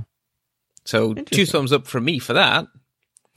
And Google have also open-sourced their differential privacy library. So other people can benefit from Google's expertise at this privacy-protecting technique. So again, I can only say good, thank you, well done. Uh, speaking of timely reminders, uh, a thing which is a really big deal all over the internet are romance scams, and they very often go after, unfortunately, single women and older people. And they basically, you have people in usually African countries strike up a pretend friendship on some form of social media. And they put a lot of time and effort into it, and then they arrange for some sort of pretend problem where their mother is in hospital and they desperately need to borrow a few a few thousand dollars or ten thousand dollars or twenty thousand dollars, and these stories slowly escalate, and you end up with people being out thousands, hundreds of thousands of dollars in some mm-hmm. cases, and being too embarrassed to do anything about it because in hindsight they really should have seen that they were being had. Um, but if they, you can picture how. Uh, you know, over a long time, you know, Stephen yeah. Getz, he could be somebody in, in another country trying to get money for me. No. He is in but, another you know, country. I mean, it's half true. Right, right, right. But I mean, it's a friendship we've struck up online. We've never met yeah. in person. I don't know for real that he is who he says he is, right? Yep. You know, that guy's got shifty eyes, I can tell. It's, I mean, it's the ultimate, right? The word con, con man is short for confidence trickster. Oh, is it really? Oh, that is interesting. Yeah. And that this is, this is vintage con here. It's a romance mm. scam. It's a real deal. Say con person now, but yeah. yeah, I know. Yeah. But as I say, the term predates such things.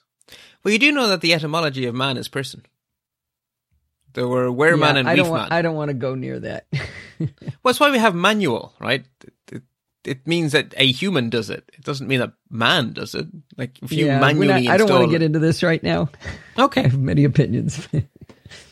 Just, yeah, I was making it... But anyway, yeah. Um, just etymological trivia or anything else. Um, the D O J has arrested...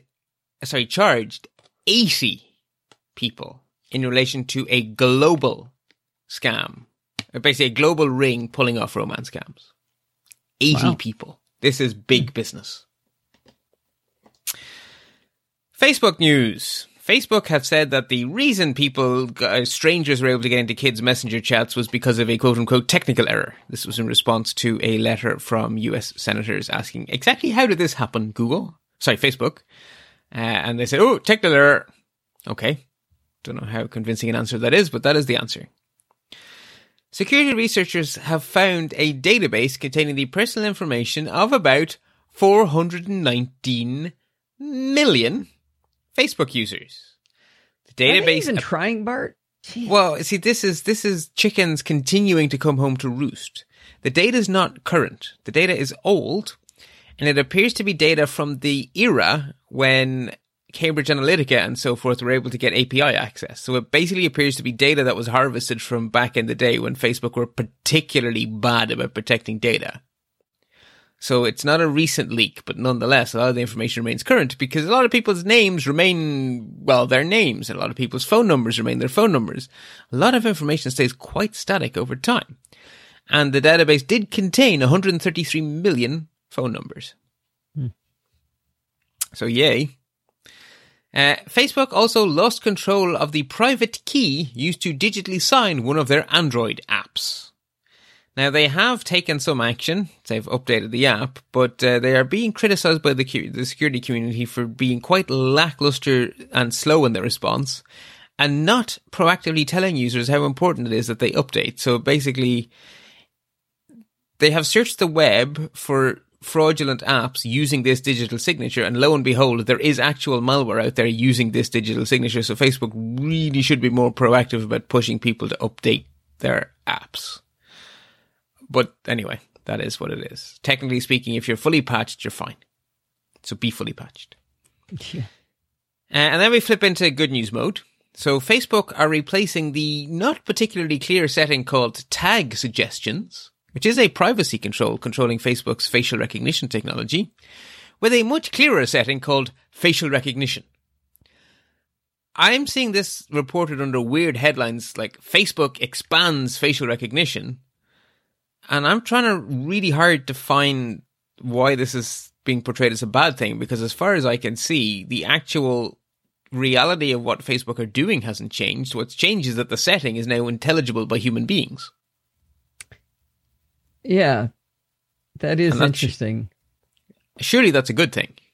Yeah, yeah.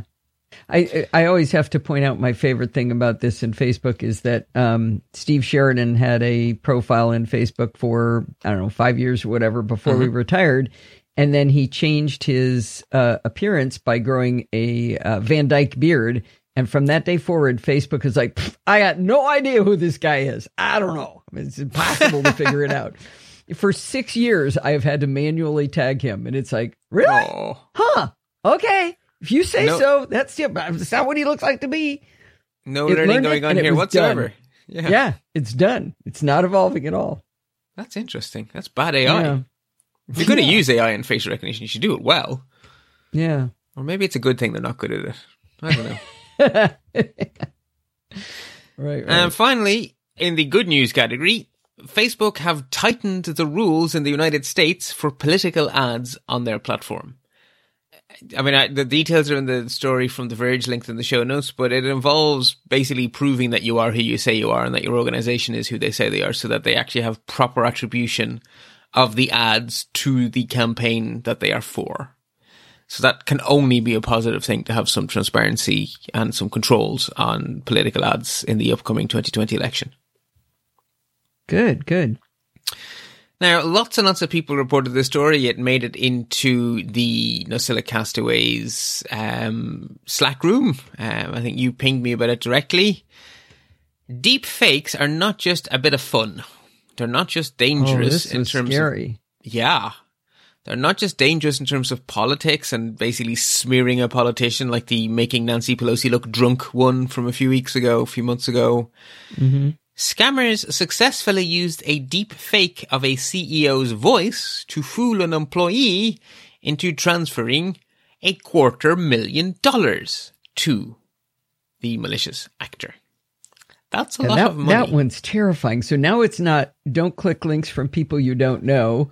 mm. Don't click links from people that you do know and you're not expecting them. Now it's, don't answer the phone when your boss calls. So what do you do about that? Well, I guess if your boss, is, if the call I D doesn't clearly show it's your boss, be double extra suspicious, maybe? Yeah, but if the boss is on travel and she yeah. calls you and says, uh, hey, uh, we've been working on that account with, yeah, I mean, this is definitely going to be spear phishing, right? This one is oh, very quite, spear. Quite speary. Uh, but, you know, you know, we've got that contract we're working on with uh, Edison Electric, and uh, I need, I'm going to need to move this much money over to here for the uh, contract negotiations. Got it?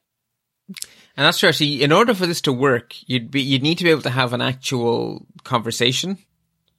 So it would have to be someone who's been embedded for a while. Maybe maybe they compromised the C E O's password, and so they've been reading the C E O's email, and then you could construct a very plausible conversation. Because you can say, yeah, so that big project that we've almost got across the line, it's really important that to get the last step, you know, if, if you were sitting in the inbox of a C E O, you could pick a moment when you know the underling is going to do what you tell them. Yeah, so, yeah, absolutely. Yeah, they're That's very terrifying. Scary. And, and you don't even have to be nearly as good at it as doing the... Um, uh, what if your C E O does a lot of public speaking? It'd be very right. easy to, to create that person's voice, right? Yes. And we the have other quite way this... a bit of Tim of Tim Cook, for example. You could deep fake his voice pretty easy, not pretty easily, yeah. but compared to doing video, doing audio, it's brilliant. What do you need to do video for? Right. Yeah, and exactly. This was audio only, voice. So yeah. And this same tactic is also used in email spear phishing, where you don't even have to do the deep fake. You just send a very convincing email. Again, waiting for your moment, sitting...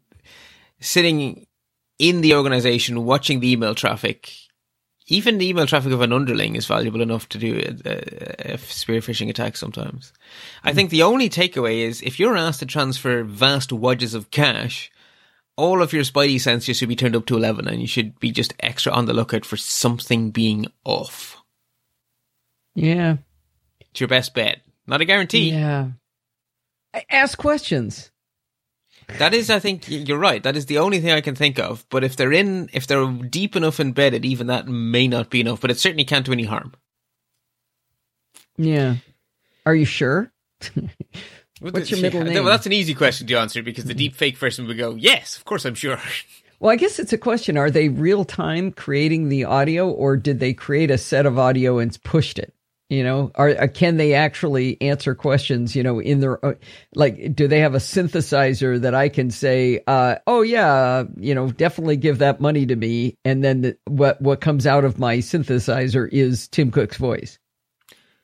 I believe, but I'm not certain. I believe it is the the real time. I mean, that is sort of when oh. you see the demonstrations of deep fake, you have an actor being projected onto someone. The image, yeah. Yeah, and if they haven't done that, they will in the what before we're done with the call. Right. Yeah, that is the if we haven't arrived there, that's quite clearly where we're headed. Yeah. So the next yeah, that story one, that one gave me a cold chill. Like, I oh, don't know yeah. how you convince oh, yeah. people not to do what your boss tells you to do.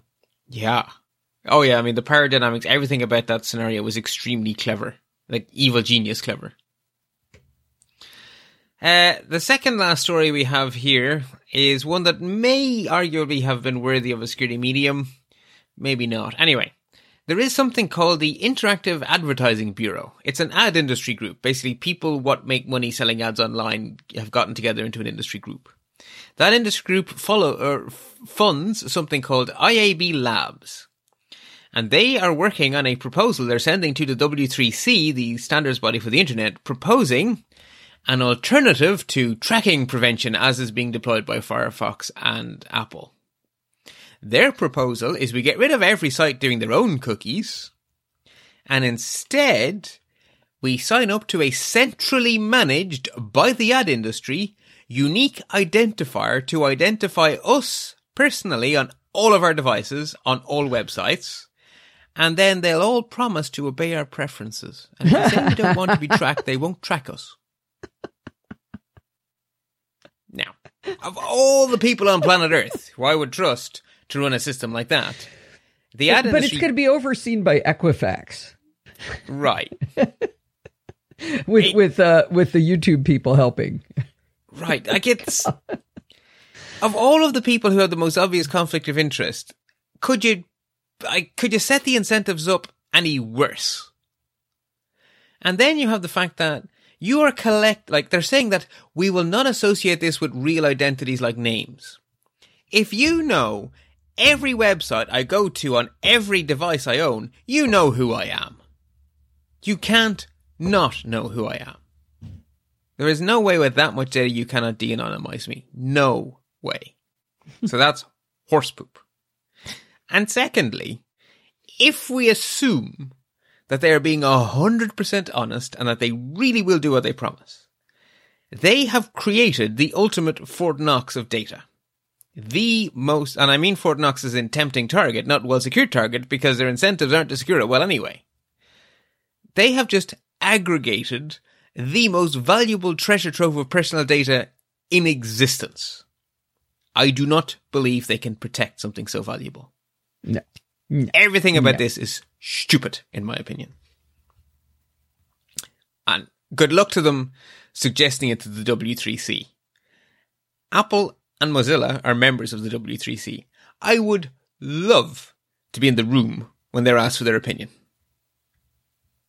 I think the laughter would be heard many corridors away.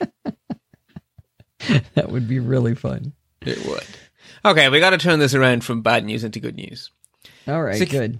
Security researchers decided to scientifically test the perennial conspiracy theory that apps like Facebook are constantly listening, and that explains why their ads are so good. So that we all have these anecdotes where we're in the car, we're talking to our kid about something or other, and then the next day we have a Facebook ad about the same thing. And because yeah. of how our memories work, if we'd had that same ad a few days ago, we wouldn't have paid attention to it, wouldn't have remembered it. There's a, there's a whole bunch of cognitive biases going on. But regardless, it really freaks us out. And we get the, the perennial theory is that they must be listening. They so must how would you be. test that? Yeah. Stephen Getz and I go back and forth on this constantly. Right, so how would you test that scientifically? By they got a, a bunch, bunch of stuff. They got a bunch of brand new devices. They put them into a room, and in that room, they had a script. And they basically, those phones were only ever exposed to certain conversations, and they primed those conversations with a whole bunch of trigger words. And then they watched the ads. The ads never reflected the triggers. So say again, what exactly did they? How did so they, they intentionally they they got a bunch of phones and they put them in a closed room, and they know every word said in the presence of those phones, and mm-hmm. they tried to get the phones to advertise based on a certain. So frame. They just started yelling "Bounty paper towels." Well, no, so much more, Nestle's much more quick, organic. Nestle quick. Right, so much more organic. So they started having actual conversations in these rooms about specific products to see whether the ads would change. Well, that's what so I mean. Sure. They yelled bounty paper towels at it. But more intelligently, so they actually had like conversations in front of the phones, okay. people talking okay. about the importance of tissue paper and how they really like Bounty or whatever, right? Yeah. The ads so I, do not shift based on your conversations in the presence of the devices. My my example of that, I was on a plane next to a guy, and he pulled out this uh, this little device. It looked like a pen, and it uh, it was orange, and it had a little little tip on the end, and he breathed into it, and then he looked at an app on his phone, and it almost looked like he was doing like a breathalyzer. I mm. couldn't let this go. I had to find out what this was. Turned out we ended up with a twenty-minute conversation because the guy's a doctor, and he's testing uh, the, this keto diet, and there's one oh, of the, the, this uh, this device allows you to measure the ketones that you're, I don't know, yeah. producing or consuming or something, and uh, And anyway, I thought it was really unusual, and I took a picture of it. And when I got back home, I had an ad for that pen in Facebook. I was like, what? But of course, I had looked it up on the internet to see what it was. Of course you had, because it was interesting. Yeah, yeah. So the unsilver lining here is that the reason the ads are so eerily good is because the profile these companies build up on you based on everything else you do is so accurate. So yay, they're not tracking us with our voice. Because they don't need to. So maybe the trick is to constantly be just searching for completely random stuff, right? Yeah, I guess that's the best you can do. So moving on to suggested reading, P S A's tips and advice. There is WordPress admins, beware. There is an active malware campaign exploiting vulnerabilities in unpatched plugins being used to create additional admin accounts on people's WordPresses. Oh! Yeah. Not good. So patch, patch, patch, patch. How do you make it stop? Oh, there's a patch for it. Well, no, no. They're using every vulnerability they can find to oh, inject okay. admin accounts. Got you, got you. Okay, so if you haven't patched, duh. Yes, exactly. I, I am and... really good at procrastinating things. Really, really, really good at going, okay, I'll do that in a minute. I'll do that in a minute. When I go into WordPress and I have just pushed, I've finally finished a ten thousand word blog post and I'm ready to push, you know, do the final post. And I see that little button on, to, to update. I update immediately. Me too, actually. It's anytime I'm in, up, you know, posting a blog post or posting show notes or whatever, if if there's a, if there's an update badge, it gets done. Now, if you've been a little bit sluggish, probably also go to the users tab and have a look for any users you didn't make. Mm. And Keep while talking you're at while it, I go do that right now. Yes. While you're at it, there is actually a security update to WordPress released a few days ago. Okay. I Notable. have no updates to do. We're good. There we go. Wait a minute, wait a minute. I've got Alistair, Bart, Dorothy, me, and Steve. Okay, I think we're good. That sounds legit. Yeah, um, except for that Dorothy character, man. She's shifty. A lot of shifty friends. Notable breaches and privacy violations. The Dutch privacy regulators have ruled that while changes Microsoft made to Windows ten in twenty eighteen... have brought the O S closer to being compliant with the G D P R. What's at stake here is their t- their uh, telemetrics information they send back to Microsoft H Q. Uh, but the Dutch privacy regulator says they have not yet done enough. So they've prepared a file which they have sent to the data protection commissioners in a wee place called Ireland, because like Facebook and Google, the headquarters within the E U for Microsoft is Dublin. So the Data Protection Commissioner in Ireland is responsible for regulating Microsoft in Europe. So Ireland have received the file and are investigating. Hmm.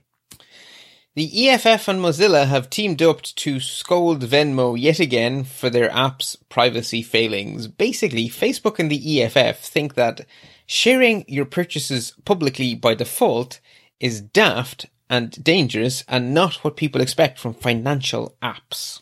Yeah, that is the weirdest thing in the world about Venmo. I mean, when I went in there, I was like, why can I see that Lindsay bought beer for somebody? You know, that seems kind of weird. I immediately wrote to every relative and friend of mine and said, so you know I can see this. And I gave a quote of something they had done, you know, yeah. hopefully looking for the more embarrassing ones, and said, yeah, here's the button to push to stop that. Why do yeah. and even if it's just between it, it's public by default. The next level is to friends. I don't, yeah. I don't need my friends knowing how much I pay to get my fingernails done. That's not what the. Why is sharing? That's not a social network. Stop it. Well, actually, they think they are. Yeah, they, think, they do. They think that's what makes them good. They think that's their thing. We are the financial social network, so it's fun. They actually say it's fun to share your purchases. And I'm thinking, this is why I don't use Venmo, by the way. You couldn't pay me to use Venmo. I'm sorry. Any company who thinks that you know, my PayPal financial them, transactions right? are social media is an idiot. Well, you use PayPal, and that's who owns Venmo. It, yes, I use PayPal because the PayPal product is not a social media. Right. You just said any company that thinks that is it. Well, no, because so PayPal bought Venmo, right? So Venmo is Venmo is yeah. owned by PayPal, but it isn't PayPal. Yeah, we're splitting hairs. Yeah. I use that one in reverse where I say I'm really excited about Amazon owning Ring because Ring's is, Ring is a bunch of creepy, sleazy people. And so I'm hoping Amazon is less creepy than they are. Well, if they're good stewards, they will provide oversight. Yeah, I hope so. I hope so, too. Uh, the Nextdoor app, which is a sort of a neighborhood watch app, were caught sending physical snail mail letters on users' behalf without their proper permission. This happened in the Netherlands. I don't know how wide this campaign was, but they basically popped up a message where they were saying, yeah, we can send out invitations on your behalf to your neighbors for free. Would you like to? And the user mm. clicked the button, and then the webpage did, oh, I'm sorry, this is expired. And they went, oh, okay, fair enough. They were sort of expecting to get to choose who these letters would go to. And then a few weeks later, their neighbor went, why did you send me a letter telling me to join this app? Oh. Yeah. So yikes. Uh, the latest kerfuffle is a Chinese face-swapping app called Xiao, and apparently its privacy policy was horrendous, and the internet went, wah, and then it changed. Okay. Notable IoT vulnerabilities. There is a like botnet. Analysis. It went, wah, and then they changed it. I think they changed it. it, it I know, but I just like the way you did it. And notable IoT vulnerabilities. There is a botnet currently growing that is targeting set-top boxes running the Android O S because a whole bunch of different models of T V set-top box running Android have something called the Android debug bridge left on by mistake. This is a mechanism by which developers can get full root access on their Android devices. It's not supposed to be on on production devices, but... Is it only the uh, set-top boxes, or does it affect it? Did you see if it affected any T Vs? This particular botnet seems to be targeting specific models of set-top box that are known to have this problem. That doesn't mean that there are not T Vs that also have this problem. Yeah. Uh, the best thing you can actually do is to use something like Shields Up to scan yourself, because port five five five five, five five five five, four fives is the port used by Android debug bridge, so A D B. And so if, if you go to your public I P address and port five five five five is listening, you have a dodgy Android app. Because what seems to be happening is that um, this is... So leaving A D B on is a mistake. That's just a whoopsie. That should not be in production firmware. But in theory, our routers should protect us from this kind of whoopsie. Unfortunately, by default, most home routers enable something called universal plug and play. And right. It appears that A D B says, ooh, it's really important I'm accessible to the developer. And it asks using the plug and play protocol for the router to open up the port. So it gets mapped. So lesson the second, turn off bloody well plug and play. It's a bad idea to have apps on your network reprogram your router behind your back.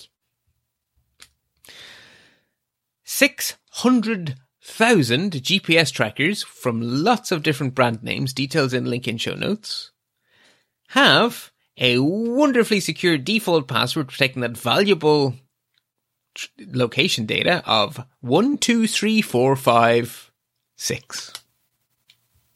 That's oh, brilliant. Jeez. Yeah. six hundred thousand of them. Yeah. Awesome. Yeah, so the IoT continues to be a train wreck of security.